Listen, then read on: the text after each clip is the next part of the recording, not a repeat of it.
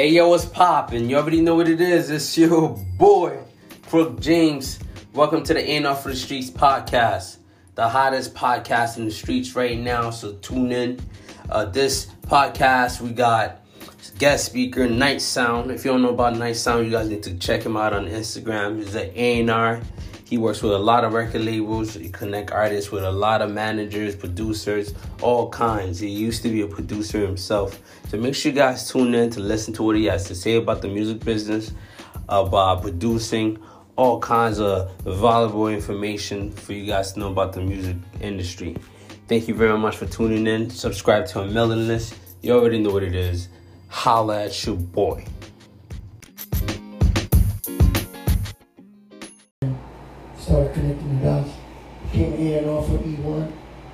Two years and a half.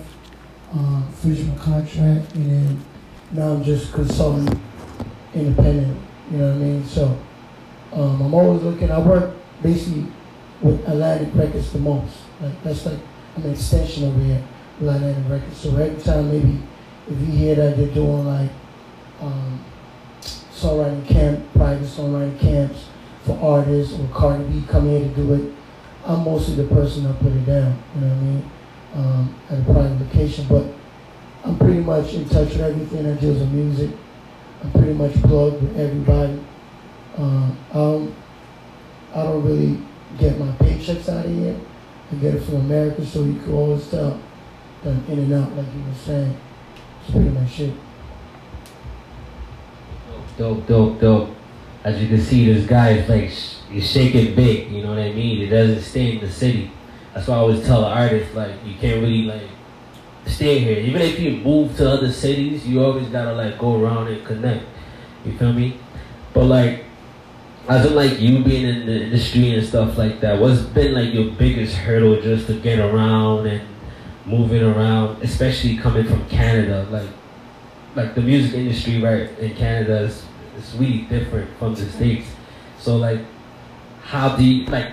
What are you doing? Like right now you're in Canada, so what's the, the hurdle that you're dealing with right now?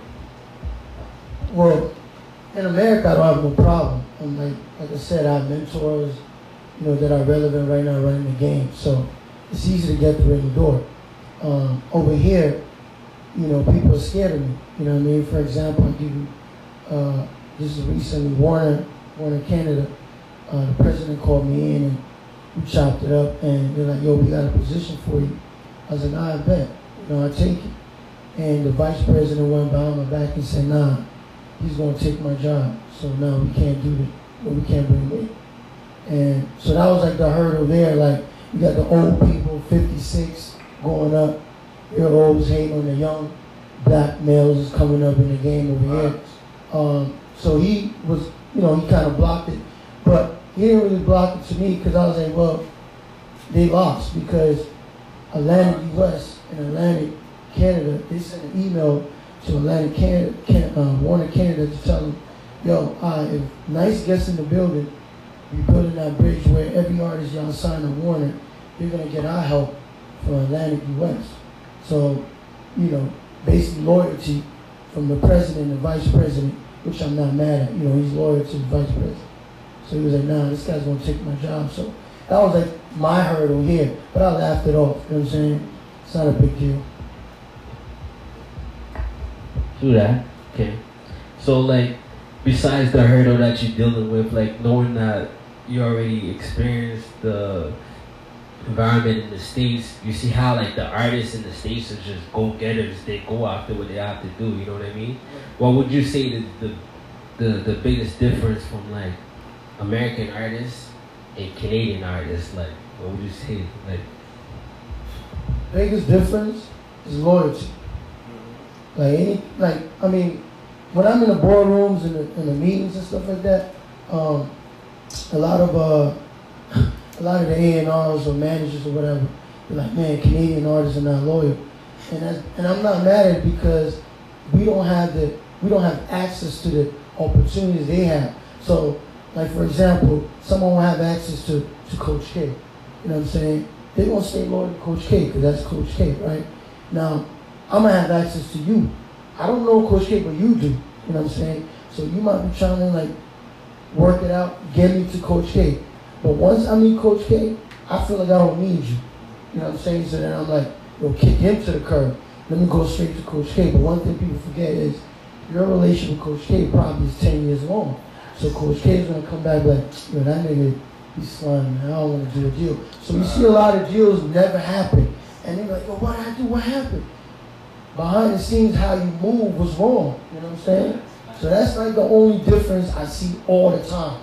The Canadian artists, they think they don't need the person that introduced them. You do need that person. You know what I mean? That's the only thing. That's, that's crazy. That's crazy that you mentioned that. You know what I mean?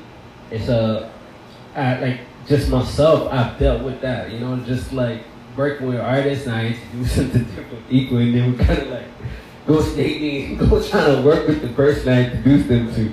No, no, that's not how the game work. You feel me? Like you have to be like loyal. So that's real that you like you said that. You know what I mean?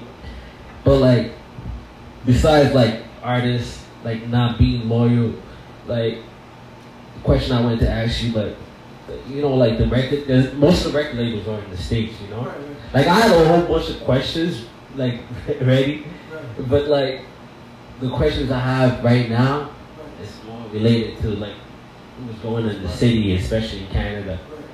So what I wanted to ask you, so she's been dealing with like labels in the States, labels in Canada, and the whole music industry in Canada. Like like what do you think what do you see uh you feel like will make a like a big difference like to, to, to like nurture artists in the city because I feel like artists in the city are kind of like stuck in the ceiling. You know, they could get like a little clout, but they would just stay right here, like especially in Canada.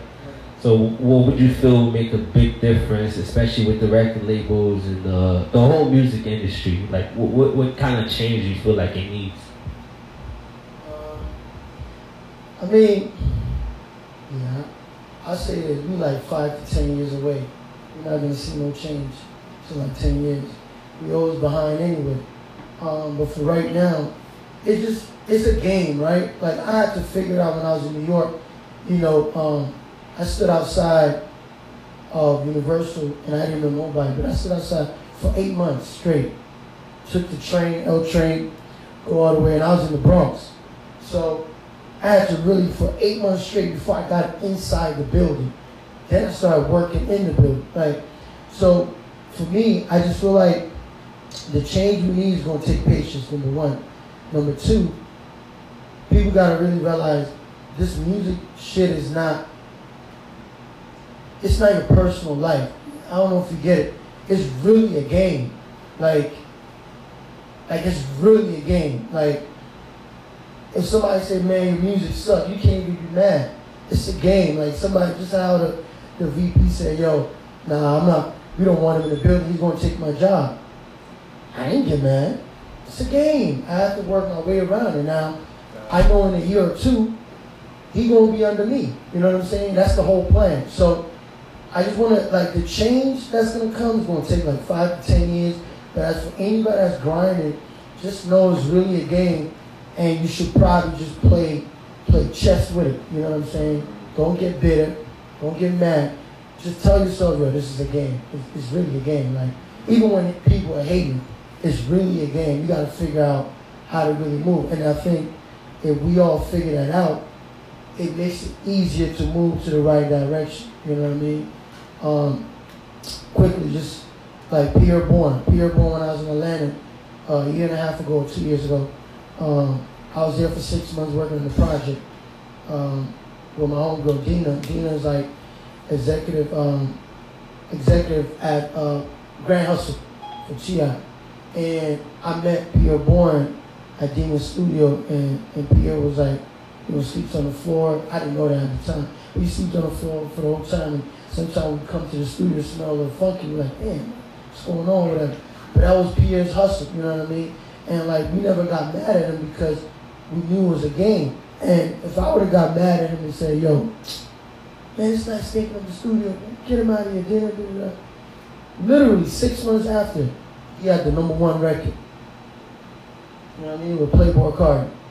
out of here. You know what I mean? And so that relationship is still there because I kept it real with him and not never because I knew it was a game. You know what I'm saying? So I just feel like over here there's a lot of people that are very sensitive, and that's cool. Artists are sensitive, but I also think that like they don't know they, they take everything personal, and it's really a game. You just got to figure out how to play the game. That's the only way we're gonna move forward, or things gonna change. That was real. This guy's not holding nothing back. but yeah, yeah, yeah. So that's really, like you said, it's a game. You really gotta know how to move, especially in the city. Like you really gotta move and connect the dots. You gotta connect the dots with the right people. Like I said, like I, like I, my came up on, as a promoter. You feel me? So it's like I've been doing parties and all these things. I, like I see these snakes. There's a lot of snakes. There's a lot of there's a lot of people that's trying to take advantage of you. But that's why, like, when I see people that's real, I put you guys in the real ones. Like guys like this. This guy's not holding back right now. He's letting you know exactly what it is. You feel me? It's not like this is like a, it's a real game. People be fake. People be not loyal. So you really gotta like move right. Your character carries like bigger than the music. You feel me? But yeah, just just to carry on with that. But like, what I wanted to say is, just you working with artists. Right now, I'm just coming with questions on the top of my head right now. You know, just you working with artists that's like, uh, let's just say, like Cardi B's and these other artists, like like artists that's been on the billboards. Like, what would you say their work ethic compared to like like people that's gonna come up, like Canadian artists, like what's the difference? Like how do you see they move? Um, Canadians are more more less aggressive. I mean, it could, it could play a favor. It just depends. It could play, play a favor for anybody from Canada. We're more or less aggressive. We don't want to rustle any feathers or, you know, you know, get people mad or whatever. Um, Americans don't give a fuck. You know what I mean? Like they want it, they're gonna get it. You know. Um, I mean, that's what I learned in New York too. Like just the jungle of like being aggressive. So even when I'm here in the boardrooms here with the presidents of these labels here, you know, they get a little scared. You know what I mean? Because I come off a little aggressive, a little sharp, and I don't mean to. It just, it's just this how the business is is just how it is. Like even lawyers here, I I used to have a lawyer here. He got eaten alive when we went against a lawyer in America, like shoot up. So all my lawyers ever since then, all my lawyers have been in America. Like, I'll pay the fee and whatever deal with them because the Canadian lawyers can't hang. So um, that's the only difference. It's just Americans are more aggressive. Um, Canadians are less aggressive, but we have more depth in the talent than them. That's a fact. I just followed up with some of the questions I wrote. You know, like what would you say? Like, how do you know if the artist you're working with is the right fit? Like, Right fit? Yeah, the right fit. Um, I mean, it depends. Like, for example, Kid Ink. I, so I started Kid Told the beginning of his career. So me and Will, I was an in-house producer at the time. I was just making beats. I didn't, I wasn't, I was trying to be an A&R, no executive, nothing. Um, so I just worked with him, and that's when I learned how to fit certain sounds, how to fit certain cadences, and how to fit certain style. You know, um, when he when we did the deal RCA, they decided to, to change the sound, which I already told him like, well, if you do change the sound, um, his career is gonna die in the next three years. Well, Mustard Mustard career dies. Like Mustard sound died. He had to hire new producers, sign new producers, and, and recreate it and just put his name on it. But um, at that time, that's where Kid Ink went, and as we can see, Kid Ink is nowhere to be found, right? So I mean, we just reconnected right now to start again. But it's really like, it doesn't really matter. I'm the type of musician that could fit any style or any sound. You know what I'm saying? So majority of the time, like for example, Atlantic will bring the assigned artist here, and then I work on the album. Like, you know what I'm saying? So I'm not really the type of producer that just send beats. Like I don't, I don't really do that. So I sell a whole song That's what I do. I sell a whole song. So I can fit any style, any, anything. Yeah, any artist. Great, dope, dope, great answer. Also, what would, what would you say is the most difficult part of being a music producer? The difficult part is um, waiting for your check. You know, um, yeah, that's the difficult part. Being a producer, after you finish your work, you know, you just gotta wait for your check. And sometimes you want the front end. Front end is basically when they give you half up front so they can hold the record. So majority of any, you know, I mean, if you get a placement with anybody, just make sure you ask them for your front end. Just say, yo, I need, I need my front end. If they don't get you the front end, you can, you can sell it to anybody else. Move on. Um, but the difficult part is waiting for that. Just sometimes it takes three months, sometimes it takes eight months, um, sometimes it takes a year. Um, I'm waiting on a on a check right now. I did eight months ago, and my lawyers are working on it right now. So that's the hardest part to be, you know, being a producer, in my opinion. Seems like you wear a lot of hats.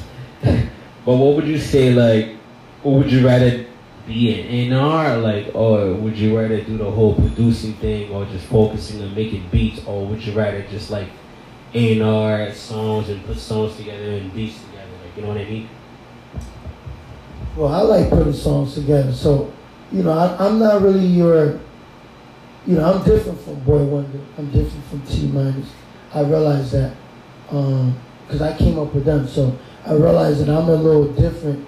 And my sense of difference is like basically I'm more putting records together. So I don't really got to make the beat. I just know my ears is impeccable. So I could put records together and be like, nah, we're to change the kick snares or whatever, or change the melodies, whatever, and put it together. Um, that way you become more important in the rooms, you know. And, and that's when, when I realized that I got record label corporations bringing me artists, established artists to work on the project. That's when I knew I was different from anybody, you know what I mean? Just just sending beats and selling beats. Um, when it comes to making beats, it's not a problem. I can make that my sleep, you know what I mean? Um, but yeah, like I like putting records together. Um, you know, like the same lane as Puff, Steve Stoute, you know, those type of people. Like, it's my type of stuff. Okay, dope, dope, dope, dope. Yeah, that's really dope. Yeah, you've been in the game for a minute. I see that you you work at E1 for about two years. How was it like working at E1? Did you work with any artists? Did you sign any artists? And like, what's the difference working with a major record label than just being independent? Um, I was there, you know, I signed, well, the deal didn't go through, but um, they, they, they curved me a lane for publishing. So they made my own publishing, like where I could sign anybody, any writer, any producer, whatever. So I signed, I was in a war with signing um, these two guys called Super Friends. Pretty dope. Um, they, they wrote for Eric Bellinger, uh, just a bunch of people. Anyway, I was trying to do the deal uh, E1 stalled. You know what I mean? There's a lot of rape tapes when it comes to record labels, so they stalled it, and I lost those guys to Rodney Jerkins. But that's how me and Rodney met, so I ain't even mad. Um, but working over there was great. People over there is amazing. But I also realized that they're just there to collect their check and you know, and just and just go home. They wasn't trying to move no needle. They weren't trying to. They weren't trying to like find anything. Like when I was there, I probably brought in like hundreds of meetings in that building. Nobody even knew where E1 was located.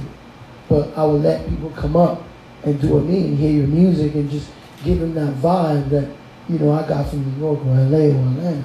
You know what I'm saying? So when I left, nobody even went there. So somebody be like, yo, when you were there, like that was the hot spot. Everybody was calling me, trying to show me the artists or the beats or whatever. Um, far as signing anybody, that's where I, I didn't like about that place because it was too much tape. So I didn't understand it.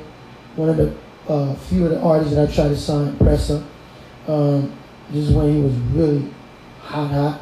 Um, Swagger Rite, um, uh, K Money, and, and Casper. Um, I had all of them in the building, um, and I, E1 took too long with, with the paperwork. So they all went to like Sony and you know what I mean? They all got picked up. But I was on to them like before anybody even brought them up. You know what I'm saying? So and that's the thing, man, like I'm the youngest around like the whole executive. I'm the youngest over here. Like when I look around and people trying to move, I'm like one of the youngest. So the people that I be going against or whatever, they're a little older and sometimes they move a little slow, right? So they don't get it. But that's the only thing I didn't really like about E1. Like move way too slow. You know what I mean? Yeah, oh, that's crazy how you almost sign all these artists. Now I'm noticing that like Sony Records is just picking, picking all these Canadian Canadian artists. Yeah, but I wanted to ask you, since, like I said, since you work with major record labels, uh, like things has changed. You've been in the game for a minute now. It's just like there's really like no gatekeepers keepers nowadays. You don't really need anyone to distribute your songs. You guys just put it on TuneCore or whatever. Do you feel like artists really need record labels? Do record label need it, or can artists just go get a, bank loan and just work on the marketing and promotion and get their own shit popping? Yeah, man. Artists do need record labels. You know, everybody be lying to y'all about independent. They lying, bro. You keep it real. That independent bullshit. That independent. Like, you have to understand, man. And I hate it, but you know, it's like the story everybody want to run with. You know, even Chance. I mean, he got his dad, multi-millionaire, and his manager, multi-millionaire. So of course, Chance will tell you, "Oh yeah, I'm independent," but he's not because Apple also cut him a check. Mm-hmm. So, you know, regular persons coming from the hood or anywhere, suburbs or whatever, putting your stuff on TuneCore, nine times out of ten, it's not going to go nowhere. You might have a hit. It's probably a hit, but it's not going to go nowhere. Like anybody that ever got a hit that came out, and that's facts, all spent at least 80 to 100K. Facts. Like, I don't want to hear nothing about, yo, I just put it out in the wind. No, it didn't. You know what I'm saying? It didn't happen that way. There's always someone behind it. That's a fact. Bobby Shmurda, the same thing. He spent 80 grand on that record, on just Vine. When Vine was like crazy. Spent 80 grand. One of them hood dudes, he made back a mill, right? That's a great investment. But that's what happened. But they're not gonna tell you that though. They're not gonna tell you that, yo, homeboy in the hood just put up 80 grand. They're not gonna tell you. Oh, what's the other dude? Um, um, from Jersey, uh, Fetty Wap. He spent about 200. Two guys. And they actually put it on Instagram like, yo, it's the best investment I ever made. I put 100 grand in this guy. I made back a mill. Just off top. Without even counting the records that he made afterwards. So, I tell artists, man, you could try your independent thing. I will get money first.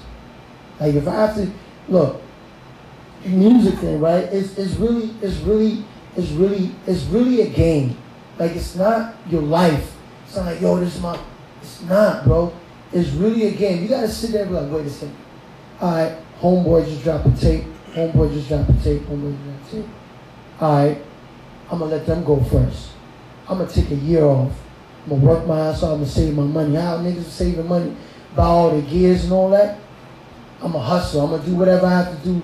Take a year off. I'm coming back 2021. So let's say you took 2020 off to save your money, to do whatever stack, whatever, record. Just it's a game. It's it's really a marathon for real. Like you, you don't have to rush to put a record out. You rush to put a record out, and then what? Your homeboy said it's fire. That's it. Who else? Who else reached out? You shot a video, put on YouTube, did what? 2,000 views? And then what?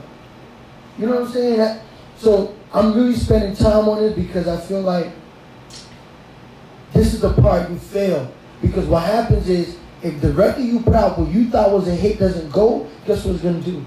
Discourage you. You're gonna feel like, man, they ain't fuck with me. Niggas is hating. Nah, nigga. You rushed.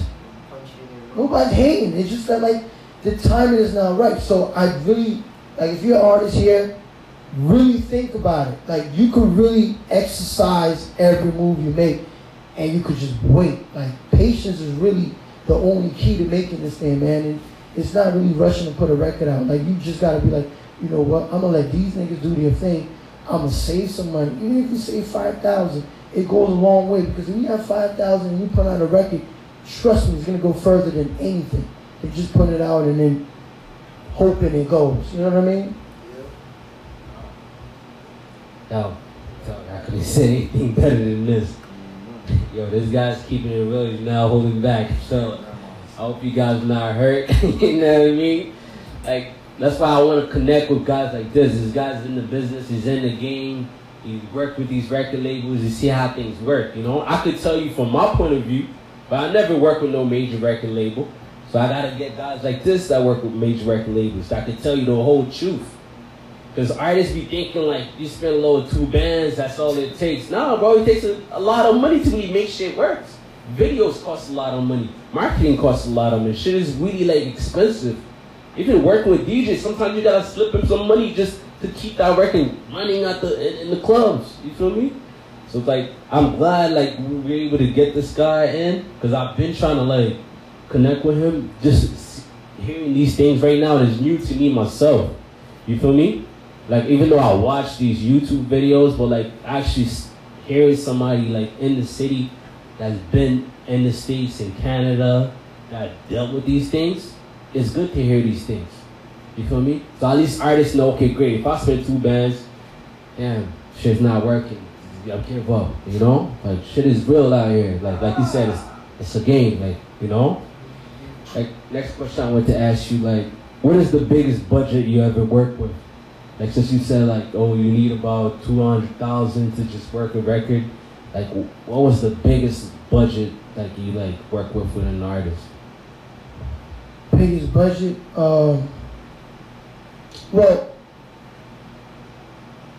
biggest budget would be, oh, uh, like E1, we had, we had, uh, I think Prime Boys were, I think it was Prime Boys, it was Prime Boys and they got like the biggest budget um, that I've seen as far as Canadian wise, you know. Um, and it, they didn't know what to do. Like not them, I'm talking like their label, um, the people that were in charge of the marketing department and all that. They didn't know what to do. Was, I think it was like a mail or something like that. She really like, you know, they wanted to make them as the of Canada. But again, it goes back to hiring people that are not of the culture and don't know how to really move. So you got like these 50 something year old uh, punk rock people telling you how we gonna make this work and you sitting there like no like you know what I mean um, so that's like there's a, there's a million there for them to use and really capitalize on it and, wasted it you know what I mean and it wasn't it wasn't the artist's fault. It was uh, the, the label fault. You know what I mean? So I was like, the ones I seen, as far as America, I mean, the budget is unlimited. Like Cardi B's budget is unlimited. It doesn't run out. Um, who else? Um, um, Kid Ink had had had a budget when he signed, like 1.5. That was pretty dope to really do his work. Um, a bunch of people I work with, man, um, had mad budgets, like especially in America. But as far as Canada, I think that was uh, the first time I realized that, oh snap, they actually cut the check, like, but went to waste. That's, that's crazy. Like, I, I didn't know all these type of money getting cut behind the scenes. Cause like Prime Boys, like I've been watching those guys. Like these guys can really like took off. Like, but like but for some reason it never really like went nowhere. Especially on that type of budget, that's kind of crazy to hear. But yeah, just moving on to the next question that I had, just like going up top of my head right now. Like one thing I realized, like, like, especially with the city, like, like the support and all these things is not here. And like, why do you feel like artists have to leave the country just to, to, to make it in this music industry? Um, I mean, the support is not here because every, like most of the artists, you know, first people like, oh, the people don't support you. Fifty percent right, but uh, the other fifty percent also the artists is out here thinking they already made it. And, you know, even on their YouTube, they don't want to comment back. Buddy, like, it's all about building. You know what I mean? And I see a lot of people here, even on your IG, telling you tell yo, this shit's fire or whatever. They don't want to comment back like they're too good to comment back. Like, yo, thank you, man, appreciate it. Yo, send it to your friend for me. You know what I mean? Like, share it. So, if you act like you already made it, you too good, well, I ain't gonna support you because you act like you made it. But in my head, I'm like, bro, you're not even popping. You know what I'm saying? So it's really a two way street, man. Like you got to be more humble and more, um, you know, reach out to people. Like, you know, if people comment, compliment you or whatever, yo, just say thank you, man. Yo, keep sharing it with your homies. You know what I mean? Like, keep that going because then you build your fan base. If you want to act like, no, I'm good, I don't want to comment, like, whatever, or even when you're doing a show, like, I don't need to do too much, whatever, you're not going to get no love. Like, that's the difference, man. Any artist from America that come here, immediately when they walk in the building, for example, Roddy Ricch, before the record took off, met him in the Atlantic building. I don't know him, you know what I'm saying? I'm just sitting there, I was about to go see my man, he's a VP there in New York. Roddy stopped where he was going. He was going to a, a social media meeting. Like they're trying to show him how to, like what to do with Instagram, how to, you know, do all that stuff, and show him his st- status and all that. So, um, he was walking in, and I'm just sitting there waiting for my meeting, and he just left his management team and, came and just dapped me. What's going on, bro? You good? I don't know. Something, yeah, man, I'm chilling, man. I'm about to walk into a quick meeting, you know what I mean? But that's what's up. Like, oh, you going to meetings? Like, yeah, the social media thing. Boom, went. If it was any other Canadian artist, man, like, I really doubt that they would come. Even if they know me, like, I really doubt that they would just come, leave their management come and dap me. But I think Roddy knew, like, I don't know this guy, but he's here for a reason. So let me make sure, if he's in the building, let me make sure that like I'm cool with everybody in the building. And that's that's a game. That's what I mean by like knowing the game and how to move and how to play. But our artists here, man, that's the problem. They think they already made it. They don't need no help. And then they also cry about saying people hate on them. There's no support. But it's, it starts from them first. You know what I'm saying? That's real, bro. This guy's preaching the gospel right now. Like this is real, like facts. Jeez. But yeah, just to just to carry on with uh, with the issues that you said. Like as you see, like the Canadian uh, music industry has been growing since Drake came out. Like the industry kind of like blew up. Like the Weeknd coming to like PartyNextDoor, Tory Lanez and everything. Like do you feel like more record labels are looking to artists in the city, in Canada in general, or do you feel they're not really? Like I, I noticed that the sign, Swagger Rite, Pressa just got signed. Even Northside Benji got signed as well. I'm not sure if you guys know them. Those guys got signed. Do you feel like, uh, the- like record labels are investing more in Canadian talents? Yeah, they're always looking. Um, right now, we have the ear, um, and I think it's been like that for the last five years. I think it's never changed. Um, they're always looking for artists. You're always looking for somebody who's next, who's who got it, producers, songwriters, and even um, artists. Um, yeah, Press the sign. Um, I think it's a joint venture between Canada and U.S. Same as Swagger Rite. Um, Northside Benji is, is UK, signed in UK. But yeah, like labels always looking. Like I, I mean, RCA is looking for a rapper right now because in their in their um, in their race for rap money, you're losing. You know what I'm saying? Atlantic is kicking their ass. Uh, uh, Universal is kicking their ass.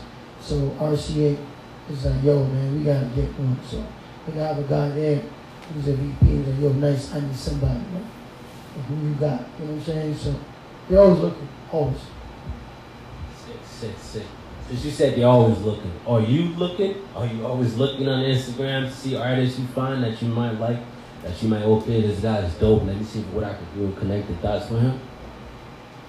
Yeah, I'm always looking, man. I'm, I'm, my ear's always to the streets.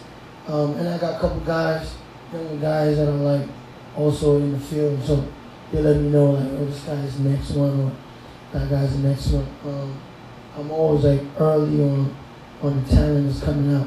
I think the problem is that there's a specific type of artist I'm looking for. I'm not really looking for like a quick, you know, call it money flip, like a quick trendy artist like, all right, bam, you know, got some cash in, like, you know what I mean?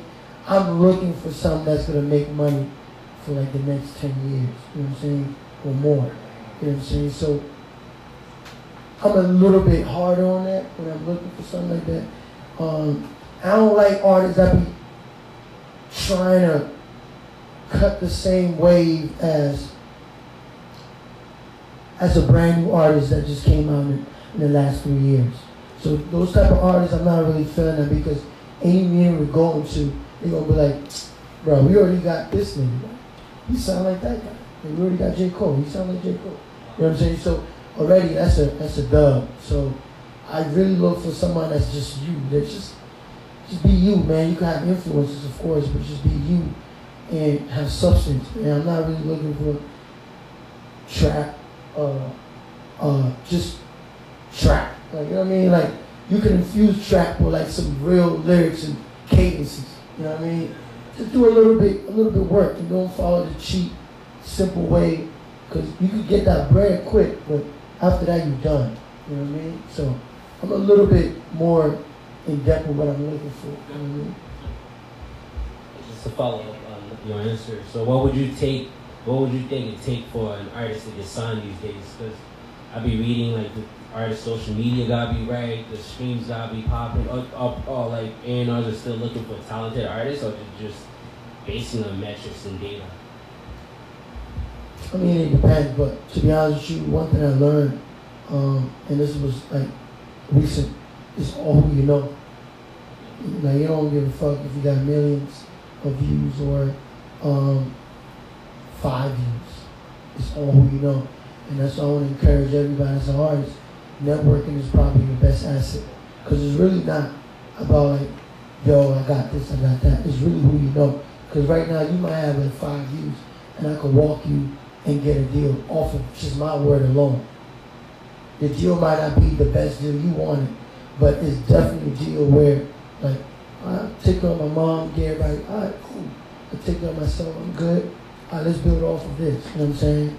Uh, so it's all you know, man. It's really about uh, connect connecting with people and, and, and really nurturing. And I'll tell you this.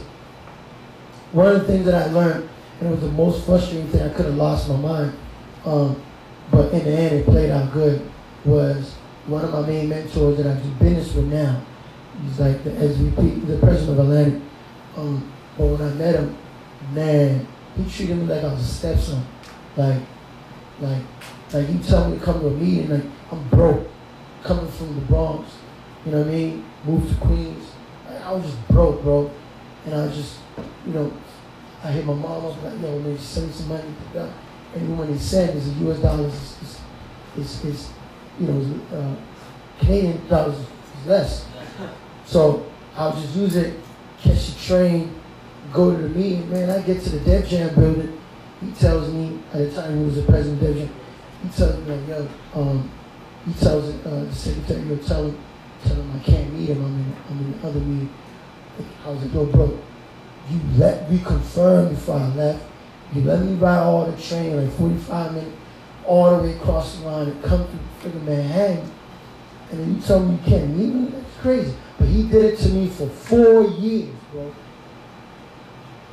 Like, but I knew it was a game, and I knew that like I can't text him and be like, yo, you know what I mean? I can't say certain things, you know what I'm saying? Like, yo, fuck this guy, he you know what I mean? I was, I was saying it out loud, but I wasn't texting him that, right? Um, but all of that, I say that to say, I nurtured that relationship. No matter how, how I felt like, yo, he never met me here, but then I think in the fifth year, you know, he started bringing me in to like meetings, like big meetings, which I'm like, oh shit. You know what I'm saying? They're like, yo, who this guy? Yeah, that's my ear. Telling me that's my ear. And that's how I started learning and all that stuff. So I tell people like, you might hit me today. Um, unfortunately, I didn't get back to you in time. You can't be like, yo, he's fake. What you mean? I got other things happening. I didn't get back to you. You, it's your responsibility to nurture that relationship.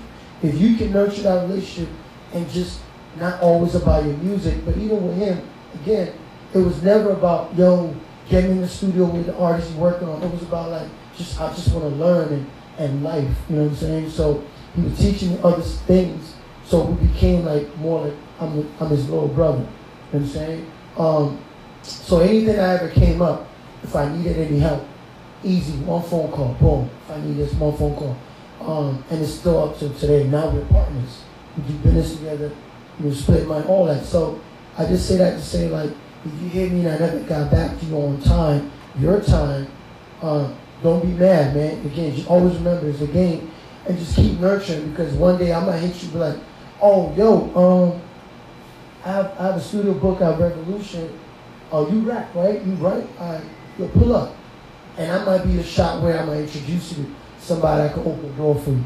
You know what I'm saying? It's really a game, bro. Like, I can't stress that enough. Like, it's really a game. It's not even, it's not your real life. I'm telling you. You, you just, when things happen to you, just step back, assess the whole thing, and just move things aside and try to just knock them down. It's a game. And the more you learn how to do that, man, you're going to get on faster than you know. That's real. That's real.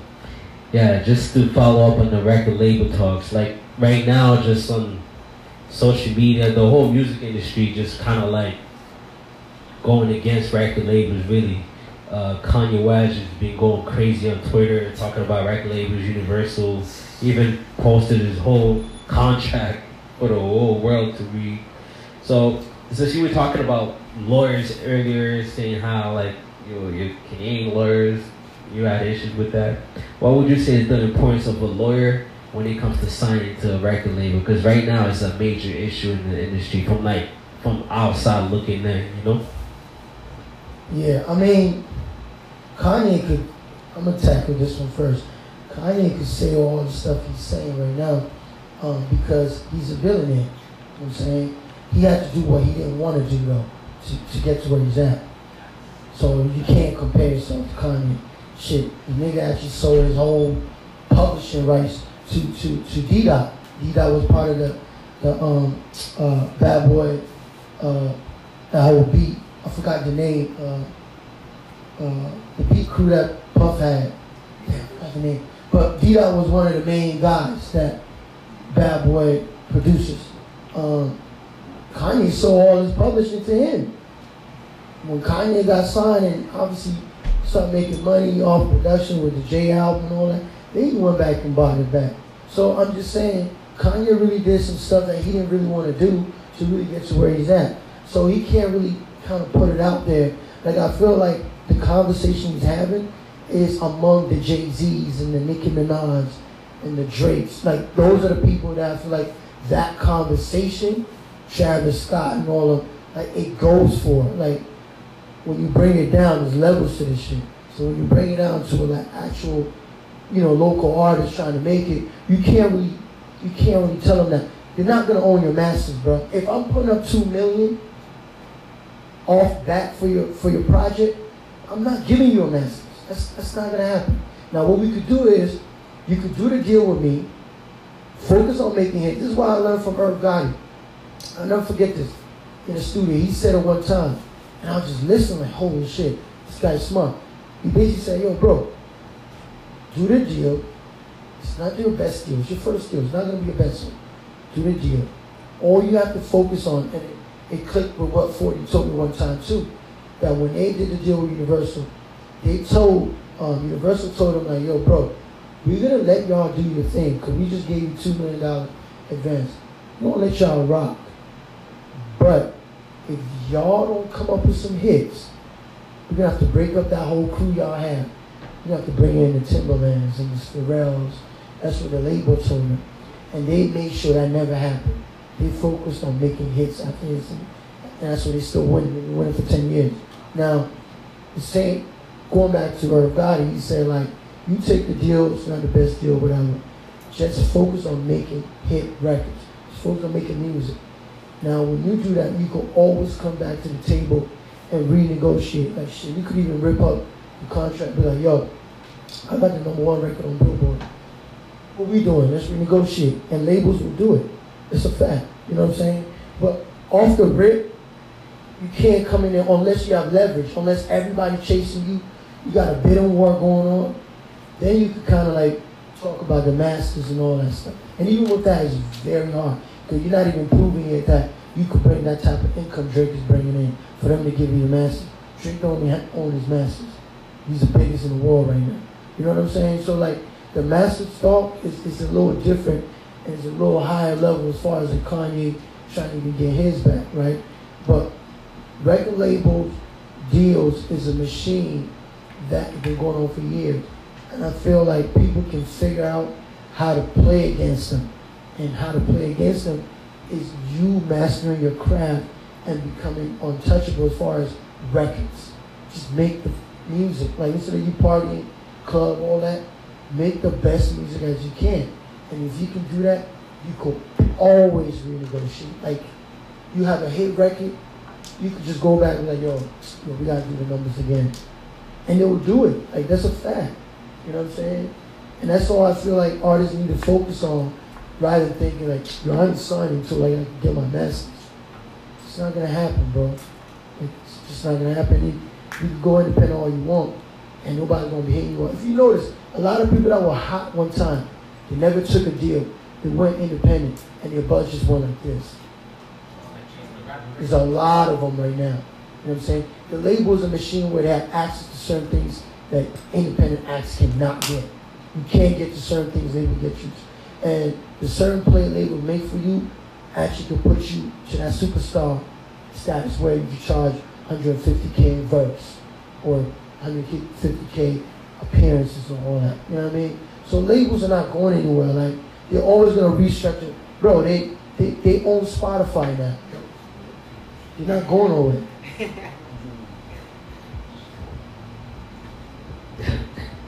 Yo, this guy just the realest right now.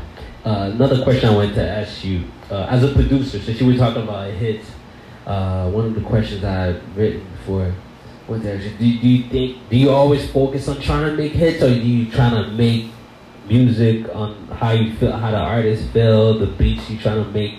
Do you always trying to go cater to a crowd? Let's say you're trying to make beats for the club, you're trying to make beats for like uh, R&B type of vibes like what do you do when you go in the studio? Do you try to make a hit, make a hit all the time? Yeah, cause that's how you're gonna stay in the game, get paid. Um, it's just straight up. Like, you gotta make hits, bro. I don't care if you're conscious rapping and all that.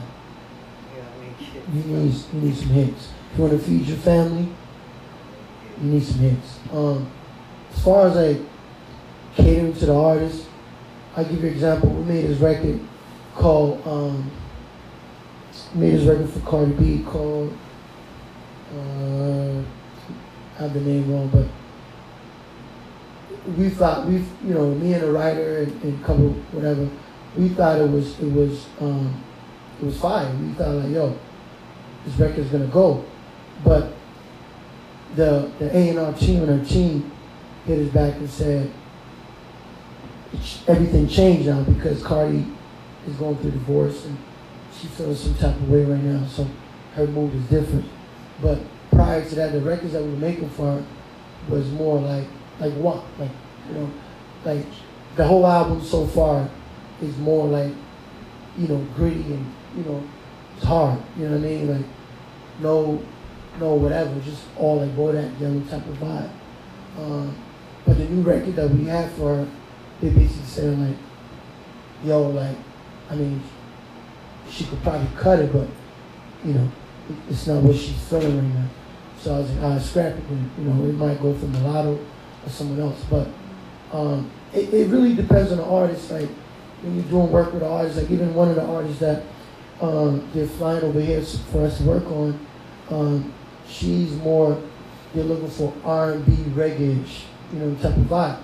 So that's what I mean by I don't just make beats because I realize that that's how you don't get no placement. You keep pressing buttons, making beats. It's all good, you know what I mean? But your chances of really getting an actual placement is very limited. Um, you have to be able to put records together. So what I do is like, I hit up a producer, be like, yo, send me something. So they send me something. I hear, oh shit, okay, this is fire. They send me the files. Send me the file. Now you can trust me or you don't want to trust me, but my business dealings is, is straight. I don't really do no bullshit business. You know what I mean? Because I don't want nobody doing that to me. So majority of time, 100% of the time, producers will send me the files. They send me the files. It's just sonically certain things gotta be tweaked. Now remember, the reason why I can do that is because I already met with the artist, I already talked with the artist, I already seen what they're looking for. So I do have the sound in my head that they need. So when they come here, we can nail it and we all get paid. You know what I'm saying? So those are the type of things that I do. And then sometimes I will add something to it if I feel like it's missing something. Sometimes I won't. We just have to sonically tweak it, make it sound better, and that's it. But that's really what I love doing. So that's what you call like a real producer, because there's a beat maker and there's a producer. There's two different things. You could be a producer right now. You could tell us like, yo, man, that snare's too loud. Like, use a clap instead. That's your producer right there. You know what I mean? So that's the difference. Dope, dope, dope, dope answer. Uh, another question I have for you before we start wrapping up the conversation. Uh, what is your biggest accomplishment right now as a producer, like so far? I don't have that. Um, I'm still waiting for it. I'm still working towards it. Um, you know, I, I ain't really where I want to be yet. I feel like I'm still a little bit behind because a lot of my peers um, around my age group or whatever, they all like VPs and like, you know, they all like, they like 10 cars. Not the material stuff, not the material stuff even bother me or anything, but it just like, they move away faster than I am. Um, so if you ask me, I haven't done shit. You know what I mean? Um, I'm still grinding every day. I'm still in the field. Um, I'm still, even when I get a check, I act like we still in deficit. Like, let's get more. Like, you know what I'm saying? Like, it's just my mindset is just different that way. Um, so I can keep climbing the way I'm climbing. Sometimes people like, yo, bro, you, I just, you were just with like Coach Ken. I'm like, okay, so, like, you know what I mean? Like, to people, it's like a big step, but to me, it's like, it's nothing. Oh, yo, you, you work on Cardi and to people it's big, but to me it's like it's okay. Like I'm not I'm not there yet. You know what I mean? Um, and once I get there, obviously I'll pat my own self on the back. But for now, like I ain't nowhere yet, man. There's a lot of things that I still want to accomplish. You know what I mean? Just to go back to the questions I wrote, uh, I wanted to ask you like, what are some of the great producers that you work with, like that you like admire, that you want to be like? Um, I mean, one of my favorite. I got three producers that I really feel like they're forever like my favorite. Uh, one is Dre. Dre is not my favorite number one. He's not number one. Dre's number two, I think. But um, I like Dre because of his ears. Sonically, I think he's the best, the best mix, mixer of all time. Like sonically, like his ears impeccable. Um, so I, I really uh, study that of Drake. Uh, my favorite, favorite number one is Timbaland. How you put beats together, some sounds, some weird stuff he put together. Uh, that's Timbaland, but his mixing is horrible. Um, and then my third favorite is uh, Pharrell. Like I just feel like it's just different. They can go all the way left. Um, so those are like, and and that's what I mean by, you know, my, my three favorite because everybody has something that I feel like I want to learn or master. Pharrell and them could, they're not scared to go all the way left. So I'm not scared to go all the way left. A lot of artists, when even when they hear my beats, sometimes it's not that they're not feeling it. It's just that they're scared because when you listen to instrumental, the instrumental should made you. You know what I'm saying? Like, like one of the people that I worked with recently that showed me like a new style of working. Uh, I won't mention the name, but um, was I played like a beat, and in the beat, somewhere in like the 10, 10 seconds or maybe 15 seconds, they'll be like, yo, loop that right there. In a beat. They might not even feel the, the hook part or whatever, but in that few seconds they loop it, and then they make the engineer chop that part and stretch it all the way out, and that's the beat right there. You know what I'm saying? They're like, yo, I didn't like the hook, I didn't like how it came in, da da da. This part right here is perfect. I could rap to this part, and they just loop the whole thing. So like that made me know like artists' excuses about yo, I'm not feeling the beat. It's like, buddy, like you just don't know how to do it. You know what I'm saying? So these are the people that I really look at, and I look at that for my artists too. Like, if you could do something really left, like that really excites me more than somebody. Because you gotta remember, I'm hearing these songs every day. People sing these songs every day. So what makes you different? Like the same 808s everybody using, the same snare everybody using.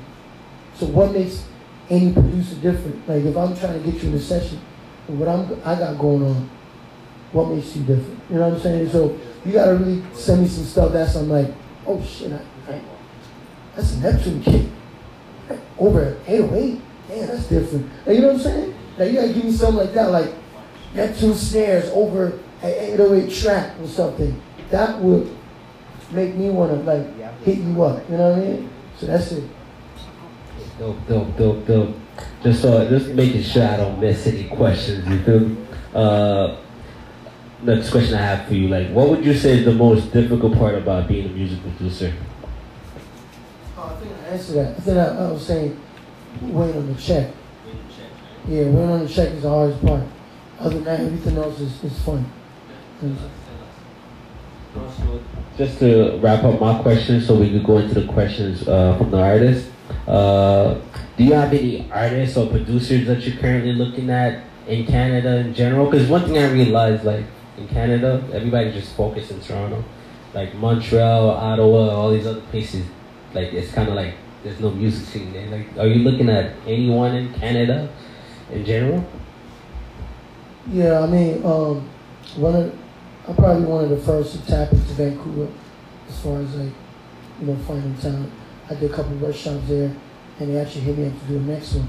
Um, but I, so I knew that Vancouver got crazy talent just as much as Toronto. Um, one of my homies also put me on to a producer that's doing something for Lil Baby, and then from Edmonton. So there's talent here. Um, I'm always looking, to be honest with you. Um, right now, one of the people that I'm, I guess you could say I'm working with as far as I'm trying to get him a situation be like Sean Leon. You know what I'm saying? Um, I'm working with him. I feel like he deserves a shot. Um, you know, him and there's a few other people that, you know, I'm, I'm, I'm, I'm working with. And I can name Sean because our business is right. You know what I'm saying? Uh, other people, our business is not there, so I can't even name it. But um, that's, I'm always looking, bro. Like, look, A&Rs are always looking. You don't have to beg an A&R to hear you out because at the end of the day, you can save their job. You know what I'm saying? A&Rs get fired every month, bro. Just always know that. They get fired every month. So if an A&R tripping trying to act superstar, just know that he's probably to lose his job in the next six months. He's out. So it's a working hand relationship. You bring something that's hot, I take what's hot and get you in the building, boom. And that's how they keep their job, right? So I'm always looking. I never, I never turn a meeting down. I never. If you send me something, I always listen. I never be like, no. I listen to everything. Everybody knows I listen to everything in my car, on the phone, whatever. I listen to it. So um, I'm always looking for artists that I can work with. It, I think the question should be like, are artists loyal enough to really stick with the process? That's the that's the question. Nope. Uh, just one last question before I let uh, the crowd ask you some questions. No, no, no. You parked it right in front, right? Yeah, you good. Yeah, you should be good. You should be good. Because uh, they stopped giving tickets like after six. After six, you should be good. So next question I have for you. I see that you uh, started working. You're the new owner for a production company and management company called Best Kept Secret, and like they produce for A Boogie, Young Thug, Pop Smoke, and more. And you also uh, have the songwriting camp that you're doing. Can you give like the artist a little bit more information about that? Like, what do you do? What are you looking for, especially when it comes to the songwriting camp and also with the production company?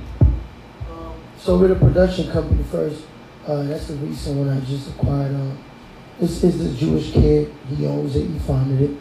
Uh, his name is Zach. Uh, he came to see me when I was at E1.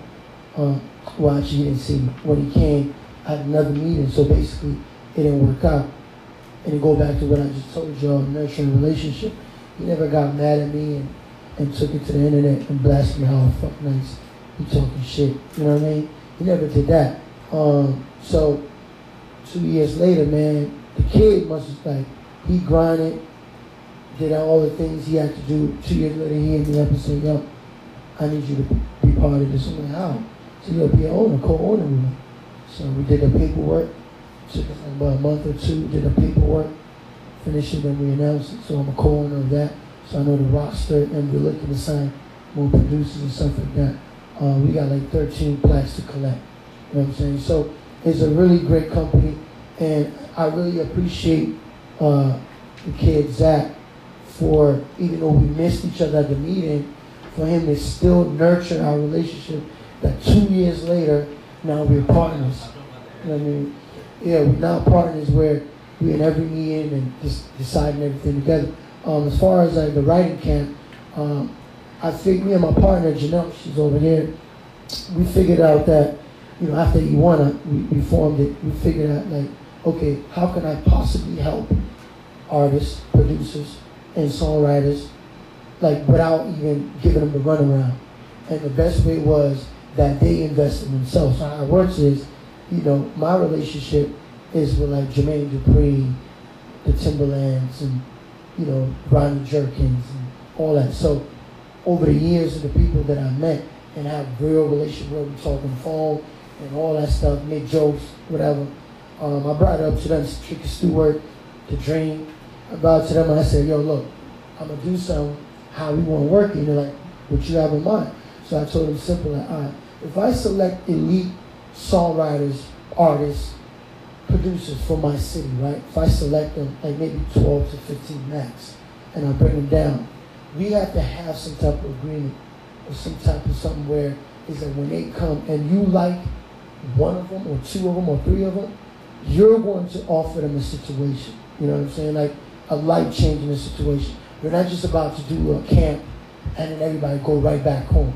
You know what I'm saying? So that's where the people that are really talented and can shine, you get picked out because it's it's hand in hand. Like I'm not in the rooms all the time. I'm the other room. So you're working with Rodney or you're working with Jermaine Dupri or whatever you're doing, it's you and him. And if you're really good, he gonna hit me on the side like, man, yo, what's that what's that guy's situation? Like, what he got going on? Yo, he ain't got no situation, no management, no deal, nothing. Right, let's put something together for him. You know what I mean? So that's what happened. So my previous one I did with uh, Rodney, Rodney Jerkins, uh, we had four people that Rodney was interested with, right? Eventually, only one actually went through. But um, one of them lied and, and, said they weren't signed. Um, they don't have no deal here, da da da. But it was signed to a local cat here. You know what I'm saying? Some crazy deal. Which even Rodney wanted to buy the artist out. That's how deep it went, right? And that's the opportunity. This is somebody that been trying to get looked at from labels and, and, and A&Rs and all that. And finally got somebody, Rodney got his own situation on the Island Def Jam so he wanted to sign the artist. So basically, the artist lied. We came to find out, even if you want to buy them out, the person that signed them know that now is a bigger person trying to buy them out. So they want to play a little, you know, hardball. So we're like, oh, that's not going to work. So I prefer people to be free agents. You know what I'm saying? So that way, when we present you something, it's an easy process, right? So the other person that you want to do something with, Rodney backed out, you know, want to do it. But there's one that Rodney wanted to do um, that we did and also signed like about 30, 30 pages for petitions so she could stay in LA uh, for the next five years and work out there. As, as we speak right now, she's in the studio with Normani, uh, the girl from Fifth Harmony, uh, and Beyonce, her, Snoh Aalegra, uh, a few more people that I'm probably forgetting. You know what I'm saying? So she already there working as we speak. Um, so my next camp is now is with uh, Harmony Samuels. You can Google Harmony Samuels. One of the biggest, like from Chris Brown to like name it. With Rotimi, uh, the new hit that Rotimi has, he did that one. Um, that's my next camp with him. and after him, I'm gonna do Jermaine Dupri. And so basically, the camp is basically the average that I'm trying to get is to average at least out of the 12 to 15 people, maybe even 10 max. It depends who I'm doing it with, um, but the lowest is 10. But the whole point is to actually average at least four situations out of every camp. I think that's a good average. If I could get 12 to 15 people and four that get a situation, then I know that like the next one could be someone else's turn. And we give it out to everybody. We put it out there. We have an Instagram page, uh, create.academy. You can follow it. I'll give you all the information, give it to people. Uh, we, we post everything out. It's not no secret. You just turn in two records. We love the records. We, my whole team will listen to it if you like it and it's dope.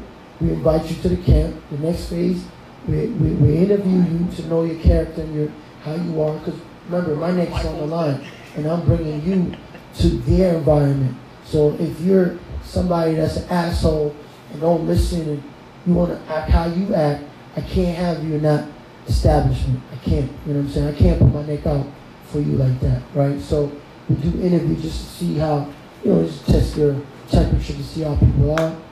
And pretty much that's it. You know, the camp, I think, is the pipeline of probably the best way getting seen as far as right now. Because even in the camp, you got A&Rs and management coming in. So if you don't have a manager or whatever, you might meet one of the biggest manager coming in. Like, y'all like this kid. Yo, who's that kid?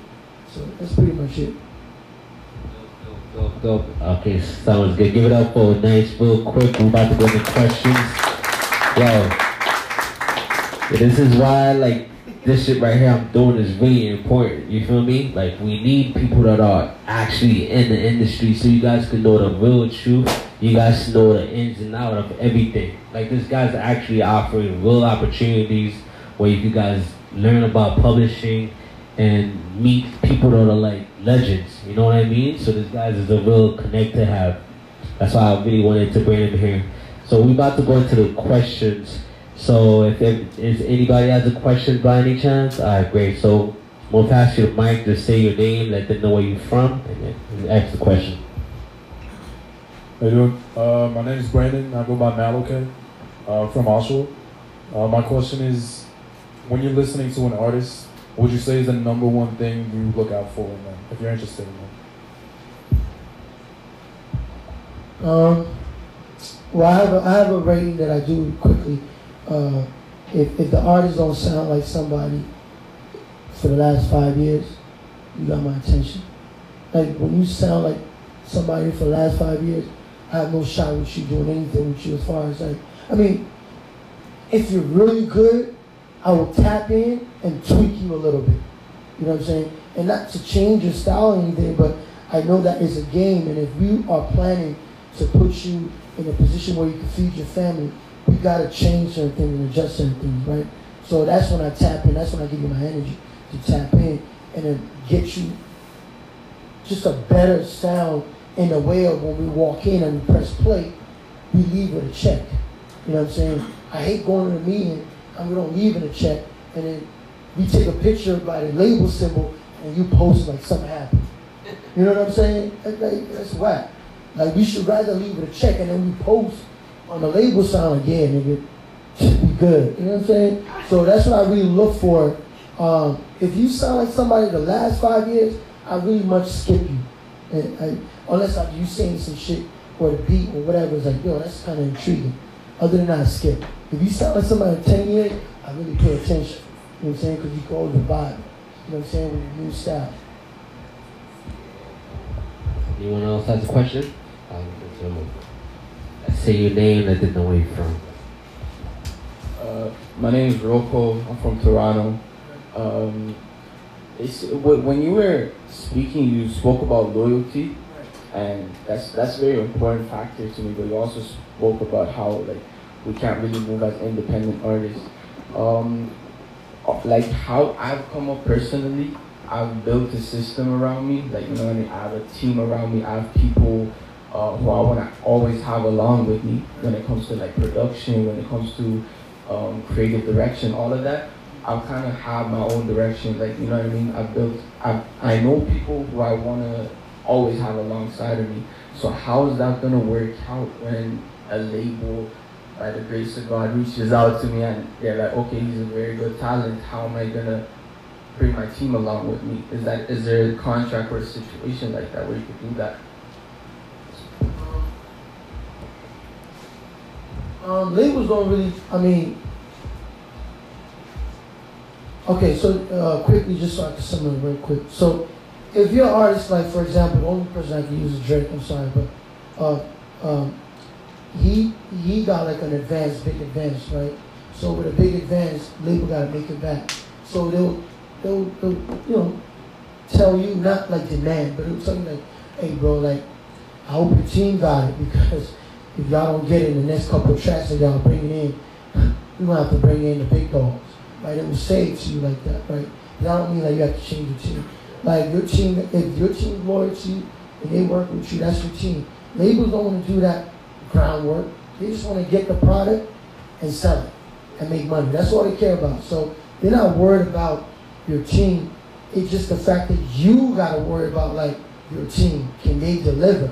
That's the thing. You know what I'm saying? The label just they just waiting for you to deliver. They always give you a, a timeline or a deadline where you got to submit the records in. So don't worry about that. They, they never really care about your team like that. But if you take a big advance, they have to tell you in a way, it's suddenly like, yo, you might have to deliver some shit, man. Because, you know, if you can't, we have to bring in Timbaland. We have to bring in Mike Will. You know what I'm saying? They might have to tell you that, but I don't mean you have to switch your teams. It just means that, like, that's just what it is. Like, you know what I mean? And sometimes, even when they bring in somebody, you don't, you can't get mad because sometimes, like, don't bring a guy like me in, not to change the beats. It's just the ear part of it. Like, yo, we have to tweak it because there's always a record. Every record you make is always B plus. It's not A plus. You got to keep tweaking it till it's A plus. That's what you have to always remember. Every record you make, even if it's a smash, and everybody's saying, yo, it's a smash, it always could be better. You know what I'm saying? Any more questions? Uh, what up, everyone? I go by the name of Nick Charles. Um, basically, my question is uh, stems from the fact you were talking about the importance of character and building and nurturing relationships. Um, I was just wondering, um, considering you also see music as a game, and that's the best way to look at it. Do you find that you'll be willing to put aside how you feel about working with a certain individual. Let's say you don't like their work ethic, you don't like their personality.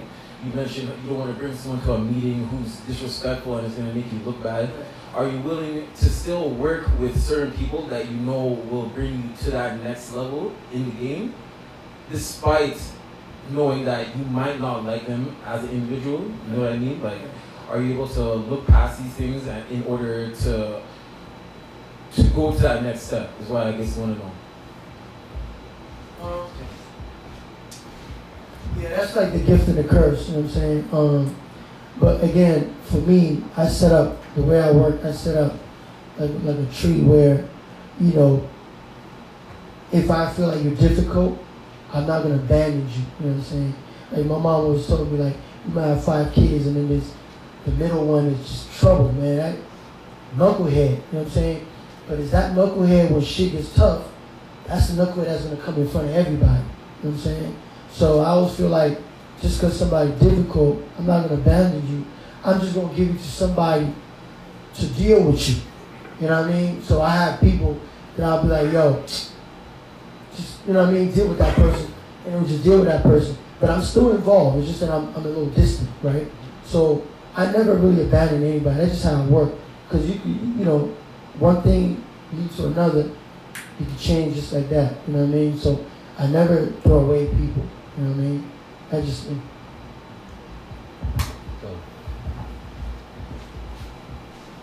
All right. Um, I'm Poppy, and um, my question, since you were talking a lot about the budgeting, um, let's say if you're gonna break down the budget, like in regards to okay, like a playlist, your promotion, um, social media promotion, blah blah blah, right? Like if you could break it down and kind of like just maybe give the most, like uh, like if you don't want to say like every like the 100 things, like at least the 10 things, you know? Yeah, okay. We'll keep it real. as it comes. Um, when it comes to budgeting, man, for example, the guy that I'm working with right now, uh, he just shot a video. It was his first record. Um, he just shot a video, and he just pulled out the record through DistroKid and all that stuff, right? Um, he only had five thousand, saying, Canadian, um, to put behind one record. That was good enough because it's actually getting them like the views on the YouTube side and also the streams on the Spotify side. So he ain't come with like, yo, I got two stacks or whatever. You got two stacks and still do your numbers and do your thing. I'm just saying like, you know, the same guy that gave the five thousand to do it, um, he went to the store. He, he called me, went to the went to the, the, the jeweler, and picked up a Rolex, which is more than five. So again, I tell people when you make a record, you put your blood, sweat, and tears in that record, right? You pay your engineer, you pay for the beat, unless you got it from YouTube for twenty bucks. But if you pay the, for the beat, you pay the engineer, pay for the mix and the mastering. I think if you spend overall, like you're traveling and all that, if you spend overall a thousand or even fifteen hundred, you have to double that to promote the same record. You get it? So if you spend fifteen hundred, then we gotta at least have three K to promote the record. Now if you're saying you spend fifteen hundred and you want only use five hundred to promote it, bro, music career is over. Like quick like that. You know what I'm saying? So it's really about like, to be honest with you, it's about you getting money. I'm telling you, it's not even about if you can make the music. We know you can if you're trying. It's all about getting the money. Because when you have the money, then you can start exercising like go here and be like, yo, who do I know that could do promotion? Yo, how, how much do I pay you to get that done? Then you start doing all that and get into the right hands. So your music can start seeing certain tiers. You know what I'm saying? So it's really about getting your money up. It's a fact. More questions? What's good, everybody? My name is Maxwell Fred. Uh, this question is, I guess, more towards the label side. Do you find them signing uh, artists who have a single that's doing well for that same single to push, or are they signing them for new singles on release, or are they signing like album deals or multiple single deals? Like, how is it going right now? How do you get in the artists? Well, right now, labels are asking everybody to meet them halfway. So if you already put out a record um, and it's heating up, they like to be in business with you. Like labels are not like your mom or your dad where they demand certain things off of you. They're just your business partner. They're not trying to shun you. They're not trying to do none of that stuff. They just want to partner with you and break bread. That's it. That's all they do. So if you have a record that's already out, they figure like shit, you don't got the money. But I do have a mill just sitting there. Let's put that mill into that record and make it 25 mil. Like Cardi B, Bodak Yellow, at the time when I saw the sheet, was it made 25 million, right? And when he started, um, Shafter them put 300k on that record as an independent. And then Daryl Jones, who was like my mentor my partner that I'm talking about, brought him to the building with Brooklyn Johnny. He brought it to the building, did the deal, and they put about the label put about Atlantic put like 1.5 behind it, and they made back 25 mil. So you know they made stupid money off of one record. You know Atlantic took 10 mil to recruit 10 mil. Cardi took five, and Shaft took five. You know what I'm saying? So um, and that's the Cardi signed Shaft. So what I'm saying is, you just gotta meet them halfway. If you got a record that's already out and it's hot, you don't need no new one. They'll put money behind that one. Regardless, they'll re-release if they have to. Um, as far as album deals, yeah, like when they do a deal, it's not gonna be a single deal. It's definitely gonna be album deal. And remember, when we talk about labels, it's not just the major labels; it's also the sub labels. So you got like Visionary, who's under under um, Sony. You got like Block Entertainment, you know, who's under Atlantic and and Universal. There's other like QC. There's there's sub labels too that they all deal different, different how do it. But the standard is three albums. You know, you sign a deal, that's the standard. You're gonna get three albums. So if you're a workaholic, three albums shouldn't be a problem. You know what I'm saying? If you have a catalog, three albums shouldn't be a problem. You know what I'm saying? So, and also when it comes to your features, they don't want to cough up the money to get you the 150 feature, 150k for a feature. You know what I'm saying? So, it, it's really, it's really playing with the money, man. Any more questions? It's midnight uh, from Brampton. So one of the biggest things you mentioned was like the difference between Americans and Canadians is the aggressiveness. So what can we do as Canadian artists as a daily habit to be more aggressive in the Toronto scene? We just gotta let our guards down, like thinking we already made it. You know what I'm saying? It's really that simple, man. Like with me, like like you, yo, what have you accomplished? Nothing. You know what I'm saying? Like, of course we accomplished certain things, and of course we made certain progress and all that. But there's no need for me to tell you that. You know, from where I'm at already, should tell you like I'm still moving forward. I'm still doing better than a lot of people that be capping. But the whole point is, I feel like I ain't done shit yet, just to keep me going and not be comfortable, right? But like to be honest, if we let our guard down, like I told you about Roddy Ricch situation, man, that guy don't know me from nowhere. Like he, he's going to a meeting, man, with the label. Like the whole staff is waiting for him. But he came out dapped me and like, yo, what's up? Like, just to chop it up, right? So if artists here could do that, bro, because if you could do that off the vibe alone, be like, yo, I like that dude, man. I might hook him up. Like, you know what I'm saying? Like, it, not everything costs money. It's really your biggest asset, man, is really knowing people, bro. I'm telling you, man, when you know people, that's your currency in music game. That's it. That's it. You don't need, you just need to know people. Because if even if I have 5K and I know someone like me, we could stretch that 5K for the next six months. You feel what I'm saying? Like, but if you don't know me, it's like, you don't even know where it's to happen. You know what I mean? So it's really letting your guard down and just stay humble, man. Like, cause I would be walking the street, you probably never heard of me. But you don't even know I'm being a meme, so you don't know. And I, I don't post all my stuff on, on the gram like that. Like when I'm doing certain, no. I post like 10% of what I do on the gram. So you might probably go, whatever. But you probably see me going everywhere. Like, why is he in Atlanta? Why is he in LA? I'm not just there because I'm there. There's a reason why I'm there, right? So you might see me on the street. Just even a nod might help. A lot of people I see here, man, I've been walking, and they was screw facing me for real. And I'm like, okay. But then they'll see me at like a seminar, like, just, oh, I just met that guy.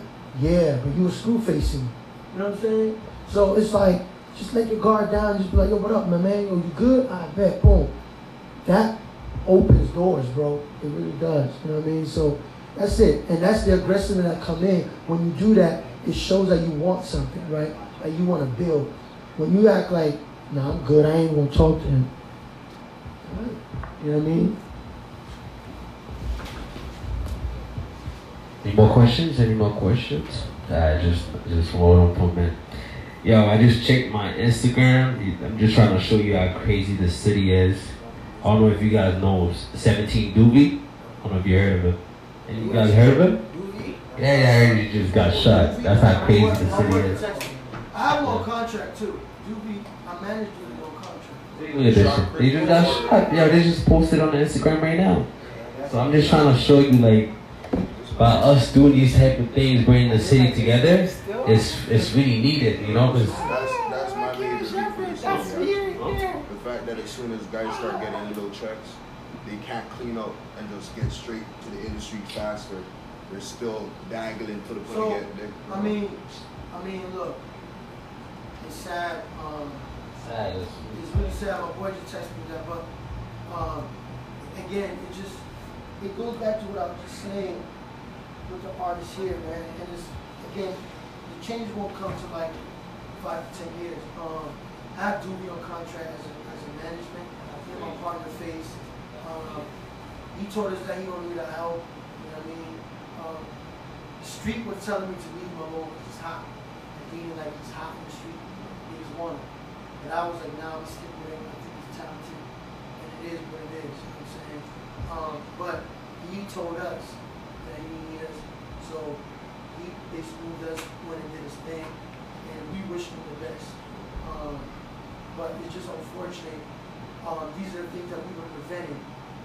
You know, because we are, regardless of what it is, we're all connected in the streets. Like I know somebody knows somebody, knows somebody knows somebody. It's, it's all connected. You know what I mean? So phone calls can be made on behalf of certain people. I didn't see that people go.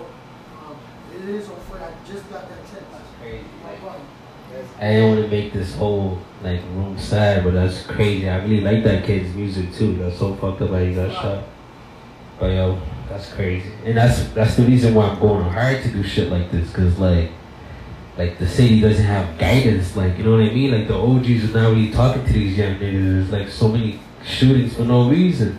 The guy Houdini just got like, you know what I mean? They just. Huh? My last deal, I'm trying to tell you, he was my last deal I made with Atlanta. Oh, like me. literally, like we did that. We, only thing got slowed down was was, was COVID. Like and I still have to text. Yo, we about to fly to Atlanta. I mean, we about to fly to New York to Atlantic, boardroom meeting, get the deal done. We're gonna give him his own imprint. Yo, that's crazy, man. That's why I like I appreciate you guys coming out and actually supporting this movement that we're doing, cause it's like it's bigger than music. Like he was saying, it's it's bigger than music, man. Like this this is really a game. Like we really gotta take this shit serious. Like life itself, gotta take it seriously, because a lot of these, these young dudes are dying for no reason. Nah, facts. Like It's that's a, hot rappers. it's, it's, it's true. The hot rappers are just getting shot. The minute you start getting hot, the minute everybody's just hunting you. But yeah, so anybody else got any question before we move on to the performances? No? No question for you? Huh? Alright, say less, say less. Alright, give it up for a nice one more time. We to the performances real quick. I was thinking of doing some music reviews and stuff, but I kind of want to get you guys some like uh, some footage, some content for your Instagram. I didn't want to just just play the music. I kind of want you guys to perform in front of him so you can kind of like see you guys move. You know. I'm gonna check who. Let me, let me pick an artist real quick.